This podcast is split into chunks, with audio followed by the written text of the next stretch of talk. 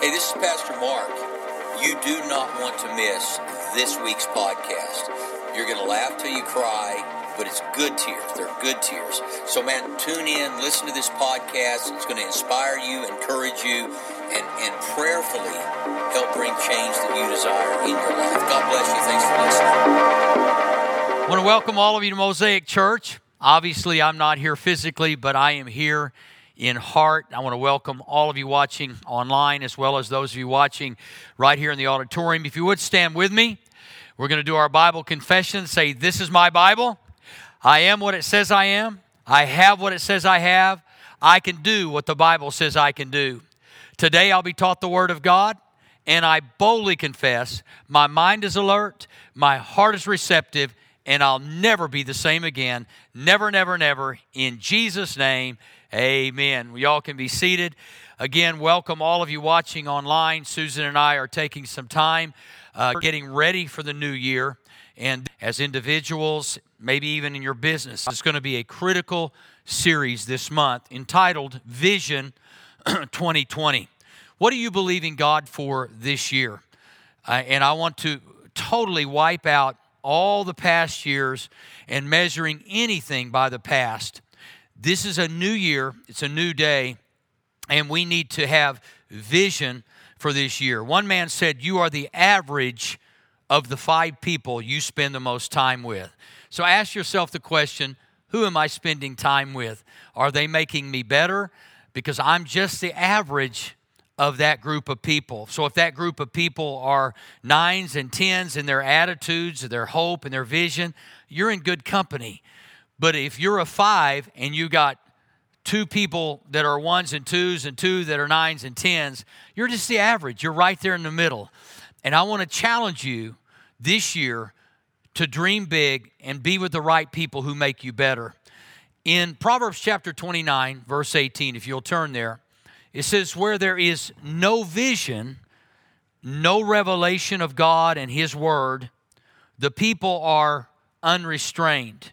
But happy and blessed is he who keeps the law of God. One translation says, Without a vision, my people perish. In other words, I don't know what I'm looking for. I don't know where I'm going. How many times do you get in the car and just get in and say, I don't know where I'm going, but we're going somewhere? You don't know where you're going. You, don't, you won't know when you arrived because you had no plan when you got in the car. We need to have a plan of where we're going. Does your revelation or your vision mean enough to you to silence the voices of negativity in your head, the critics in your life, or the doubt in your ability? In other words, if I'm not strongly passionate about what I'm believing for, then the voices in my head, you can't do it, our family never has anything good. We grew up on the wrong side of the tracks. All of those voices that try to tell you you're not good enough, our family's never going to be good enough. We can never make it. Or if you listen to the voices outside your head, the critics that say, you didn't make good enough grades.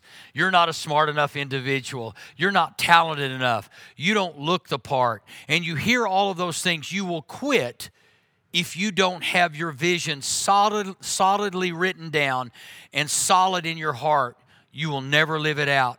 I want to challenge you during this series and during this month to begin thinking about what you want in your life, what you need for your family, the dreams that have been dormant. I want those to come to life again.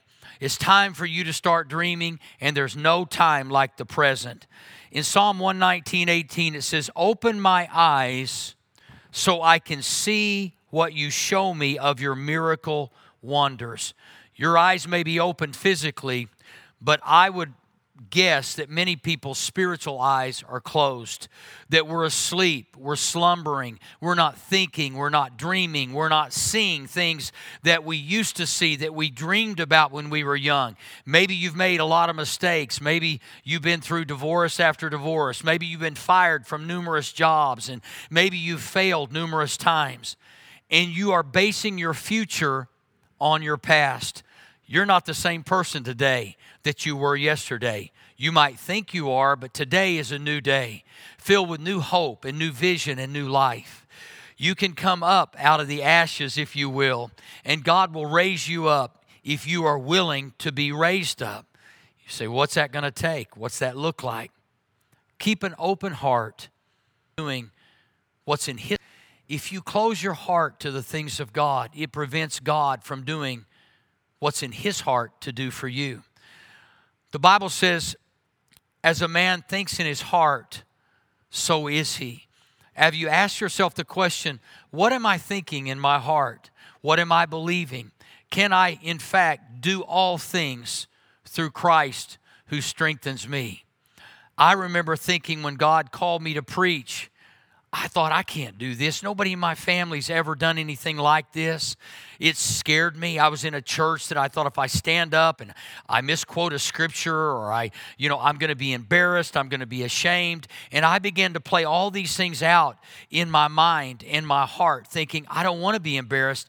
I don't want to say the wrong thing. I don't want to forget uh, the books of the Bible. And I don't want to forget. But when you stand up and preach, but it was God's dream for me and it was in my heart but I didn't see it. I didn't have an open mind. I didn't have an open heart.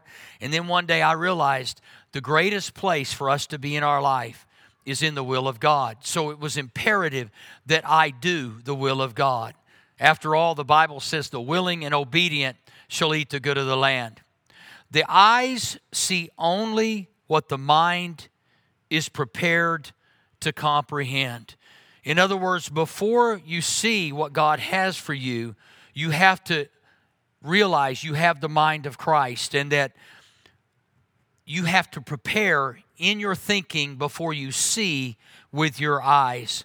In Isaiah chapter 6, verse 1 through 8, it says, In the year that King Uzziah died, I saw the Lord seated on a throne, high and exalted, and the train of his robe filled the temple. Above him were seraphs, each with six wings. With two wings they covered their faces, and with two they covered their feet, and with two they were flying. Can you imagine this moment that Isaiah is having? God had a plan for him before he was ever born. In his mother's womb and in your mother's womb, God's plan was growing in you while you were growing in the womb. And they were calling to one another, Holy, holy, holy is the Lord Almighty. The whole earth is full of his glory. At the sound of their voices, the doorposts and thresholds shook, and the temple was filled with smoke. Woe to me, I cried, I am ruined, for I am a man of unclean lips, and I live among a people of unclean lips, and my eyes have seen the King, the Lord Almighty. Isaiah was willing to stay in this moment. And if you can just for a moment take yourself where he was and imagine how profound and frightening this moment might be, all of a sudden he's seeing things he's never seen. He's hearing things he's never heard. He's experiencing things he's never experienced. This is a glorious moment for those of us who are reading it. We're thinking, hey, in modern day terminology, it'd be like horrific. It would be like a horror movie thinking, oh my gosh, I got these creatures flying around but God was getting his attention and saying, Isaiah, I have a plan and a vision that I want you to see. God saw before you were ever a thought in your mom and dad's eye. God had a plan for your life. He had a vision for you, and now God wants you to possess that, that vision and progress with it. Then one of the seraphs flew to me with a live coal in his hand, which he had taken with tongs from the altar. With it, he touched my mouth and said, See, this has touched your lips. Your guilt is taken away and your sin atoned for. Then I heard the voice of the Lord saying, After all of this experience, whom shall I send and who will go for us? And I said, Here am I, send me. When you know that you know God's vision for your life, and that you know that you're not going to have to go it alone, that you have surrendered your life and your will to Him, then and only then will we have the confidence to carry out His vision. One man wrote, Men are anxious to improve their circumstances, but are unwilling to improve themselves. They therefore remain bound. You say, where does it begin? By being willing to improve in our lives, being willing to change so that God can do the things in us and through us that He has planned for us. We don't usually see what we're not looking for. So let me ask you, what are you looking for in 2020? What does this year hold for you? What are you looking for? What are you believing for? And then, third question is, what are you willing to do to make those things come to pass? What are you willing to do? Change in us is a must if we hope to have change outside of us. Arnold Burnett said, Bennett said, any change, even a change for the better, is always accompanied by drawbacks and discomforts. I didn't say it would be easy.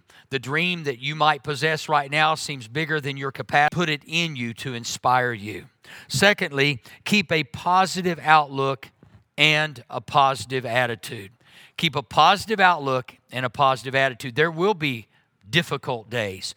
There may even be bad days as you prepare for 2020, as you plan and you write down the vision for what you're dreaming of.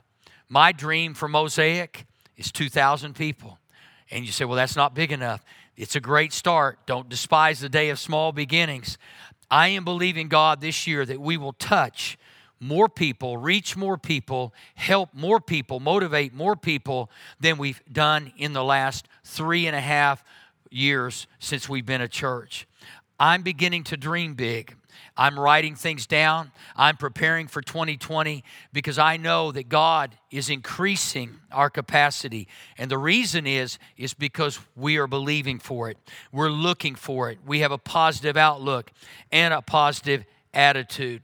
One person said the future belongs to those who learn more skills and combine them in creative ways. Repetition is the mother of learning, and we're continually learning.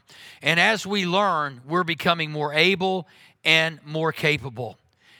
Say what, say what doesn't feel comfortable to your carnal mind. Declare things that you have in you. When you get confident enough, declare them to the people around you, but you first have to declare them to yourself. When I pray and when I'm alone, I declare things that I believe God has for me. I say them out loud. I'm not quiet about them, I don't share them with everybody, but I share them with myself. And in saying them, I begin to believe them. Paul said in 2 Corinthians 4:13, it is written, I believed, therefore I have spoken. With that same spirit of faith, we also believe and therefore speak with the same spirit of faith because we know that the one who raised the Lord Jesus from the dead will also raise us with Jesus and present us with you in his presence. Nothing's impossible with God. All things are possible. Just a few examples. The children of Israel would have never crossed the Red Sea without taking the first step. They were a part of the miracle. God parted the sea, but what if they would have said, Man, that's scary. We got walls of water on both sides. But then they look, and the ground underneath the water is dry. It's not mushy, it's not mud. God had prepared a way for them, even revealed to them that now they had to take the first step. Some of you will dream big and you'll even write things down, but I want to challenge you to take that first step. You are a part of the miracle before you. You are a part of the miracle within you. You are a part of the miracle around you. The Jordan would not have backed up without the priest taking the first step with the Ark of the Covenant and stepping in to the Jordan at flood stage. I think it's interesting that it wasn't just the regular level, but the, it was at flood stage. They had to have a vision for what was on the other side. You have to have a vision for what's on the other side of your obedience. You have to believe that if God is for you, who can be against you? Hopefully, you'll dream big enough that it will scare you. You'll dream big enough that it will bring out the critics to challenge the dream. It's okay. The Bible says iron sharpens iron as one man sharpening another, sharpens another. When someone's critical of you, don't get mad at them. just realize that God is using them to sharpen the dream in you, to challenge you to rise above the criticism, to rise above the doubt. David would never have experienced a giant miracle against a giant without practicing in the wilderness before going out to face Goliath. His steps, his confidence, his faith, his preparation was all a part of a story that we talk about and it's been talked about now for thousands of years. We applaud David. We love David. We love the story. Realize that there is a David inside every one of us. There is a dream, there's a purpose that not only affects us, but affects the lives of the people around us and our families for generations to come. Our choice to rise up and obey God has an impact far beyond us, years beyond us, generations beyond us. And there is a David inside you. You have to stay positive. You have to you have to stay uh, on top of things and say, I refuse to get negative. I refuse to be fearful. I refuse to doubt. Peter would have never walked on water without taking the first step out of the boat. His miracle depended on him. You say, well, what's the big deal? We're still talking about it today. We're still talking about one man getting out of a boat while other cowards stayed in. Can you imagine what happened to the others who were watching him? Changed their life forever. It still changes our life, realizing nothing is impossible with God. What about the woman with the issue of blood?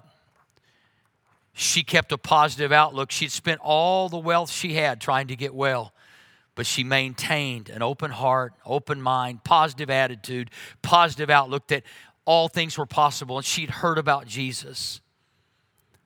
And she had a plan, she had a dream, she had a vision that she would be well, she would be whole. That dream and that vision motivated her to take a step and to fight through the crowd to get to the Son of God, the miracle worker, the one that had done miracles for others. And she determined if he did it for them, he'll do it for me. Let me tell you if you look around and you have a brother or a brother in law, a sister, a sister in law, a friend, a relative, a neighbor that's been successful and you have envied them for years and you have been jealous, stop the envy and stop the jealousy and realize this is my year. I have challenged. I'm going to take that step. And that precious little woman that was bleeding out, her days were numbered. It appeared as though she would never be well and she would eventually die an early death because this bleeding would not stop. But she pressed through the crowd. The Bible says that Jesus asked the question, Who touched me? The disciples were mystified. How could he possibly know? People are bumping up against him. But this woman was different. She had a dream. She had faith. She had vision. She wasn't just trying to get close to Jesus because he was popular. She was trying to get close to Jesus because she needed to be made whole. And the miracle was in her as well as him. She had to take the first step to fight through the crowds, and Jesus felt the release of power because she had pulled on him with her faith. It's time for you to pull on Jesus. He has a miracle for you. You need to dream big dreams in 2020. You need to have great faith. And then lastly, look for what's best, not what's easiest. Most people quit because it's not easy. Sometimes living the dream and fighting for the vision you have to fight through things and you have to jump over things and you have to you have to you have to fight for what it is that God's put in you just like the woman with the issue of blood had fight through the crowd. Just like the priest who said, Why do we have to go stand in the Jordan? It's at flood stage. We might be swept away. Look for what's best, not what's easiest. What was best for Israel was that they got on the other side in order to get to the promise of God. It was called their promised land. There is a promised land for you, there is a promised future for you. There is a hope and a future for you. And God's going to see to it, if you're willing to walk to it, that that dream and that vision will come to pass. As Mosaic Church, we need to realize This is our hour. This is our year. This is our day. This is our moment. And we will not quit. We will fight through. We're not doing what's easiest. We're going to do what's best. And there are people in this city that need to experience big picture that he's putting together to show his redemption, his love for a fallen people. And quite frankly, everybody is fallen. We have all fallen short of God's glory. We've all sinned.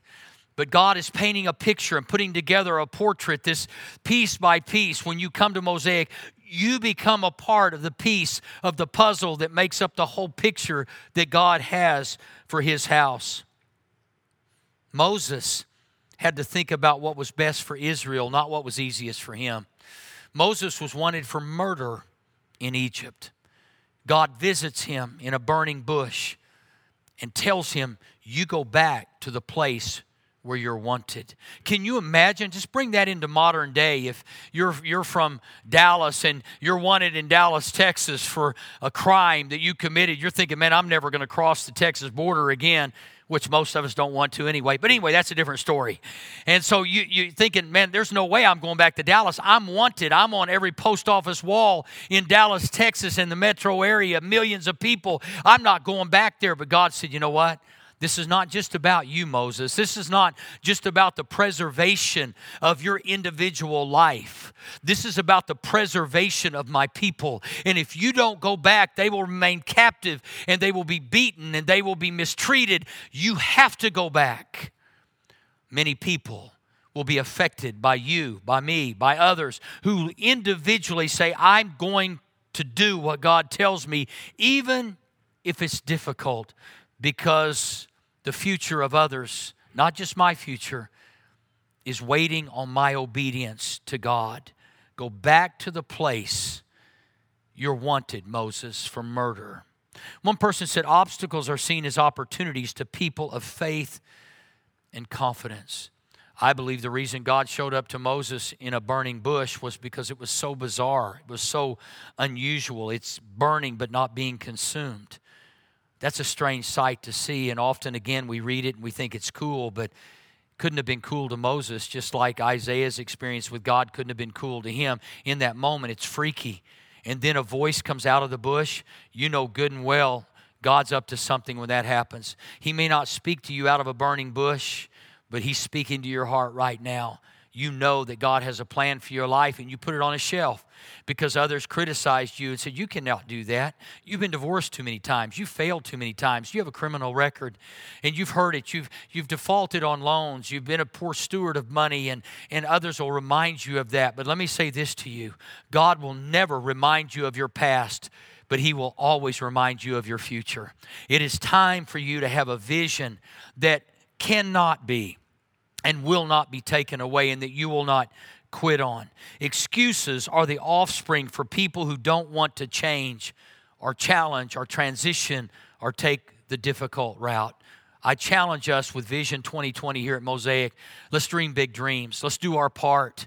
This church right now may just look like a church to you, but this, this church represents a future for many people that will come after us. We're not just building a church for us for 2020, we're building it for 2025 and 2030. And what we do today will affect the generation to come. Let's not forget that.